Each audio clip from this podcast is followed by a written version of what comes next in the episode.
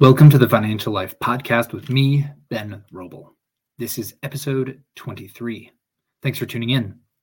Today, we're going to introduce the most critical concept for your financial life your source of wealth. Before we get started, let me emphasize that I don't know you and you don't know me, so I'm not recommending anything in this episode. Instead, my goal is to make sure that you can make decisions in your financial life with as much context as possible. What is a source of wealth? It is exactly what it sounds like. It is the activity we do or the asset or assets that we have that makes us most of our money or that has the potential to do so. This can be cash flow, the potential for price appreciation, or both. This is usually a question of concentration, and it generally shifts during our lives as we move from our early career without a lot of investments to later life when we rely almost exclusively on those investments.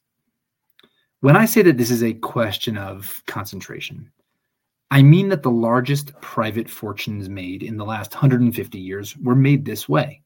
John D. Rockefeller, Andrew Carnegie, Henry Ford, John Jacob Astor, Jeff Bezos, Bill Gates, Mark Zuckerberg, Warren Buffett, Larry Page and Sergey Brin, Sam Zell, Ken Griffin, Elon Musk, Leonard Stern, Larry Ellison, and Michael Bloomberg all built their fortunes by doing one thing and doing it incredibly well.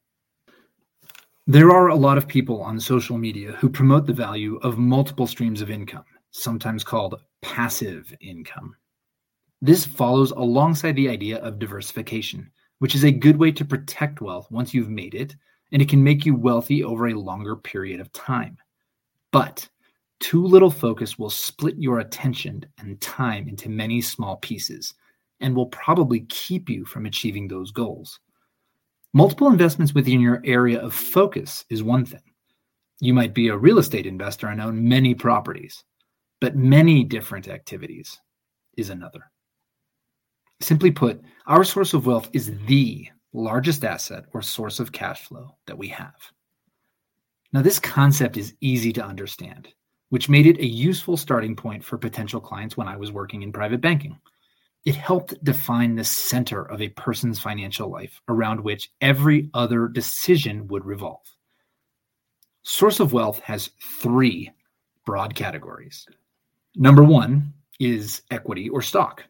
If we own a large amount of stock in a company, either publicly traded or private, like a startup or a family business, or we own direct equity in a large asset like real estate, this is our source of wealth. Number two is partnership interest. If we are a partner in a partnership, like a private equity firm, a hedge fund, a real estate partnership, or a law firm, this is our source of wealth. And number three is general wealth. Unless we fall into the two previous categories, we would generally be thought of in this category, which has two different divisions. Passive situations, like inheriting money from our family, investments accumulated over time or winning the lottery, and active situations like a salary or an hourly wage. This encompasses school teachers, firefighters, professional athletes, Starbucks employees, investment bankers, non partner lawyers, and many others. The size of the wage isn't important. The goal at the outset of this framework is to identify the category that someone falls into, as well as any goals or plans to shift into a different one in the future. Notice that we have yet to dig into any details, including the amount of money involved in any scenario. This is because these categories are universally applicable, certainly more than the typical questions we get from finance professionals like, How old are you? or What is your risk tolerance? or How wealthy are you? Why is this issue and the category into which each of us falls so important when it comes to our financial lives? It is important because our source of wealth defines many of the risks that our financial life carries. These are not just the risks of being a success or failure within our chosen area of focus, which are very real, but also the adjacent problems that we could face. In reality, there are a limited number of financial problems that confront us. The way those issues are arranged and combined is what makes everyone's situation unique. If you choose to work with an advisor, this is the reason that it is important to find someone who has worked with people like you, that is, who fall into the same category. An advisor experienced with people like you will be familiar with the problems you will face, so he or she can help anticipate and address them.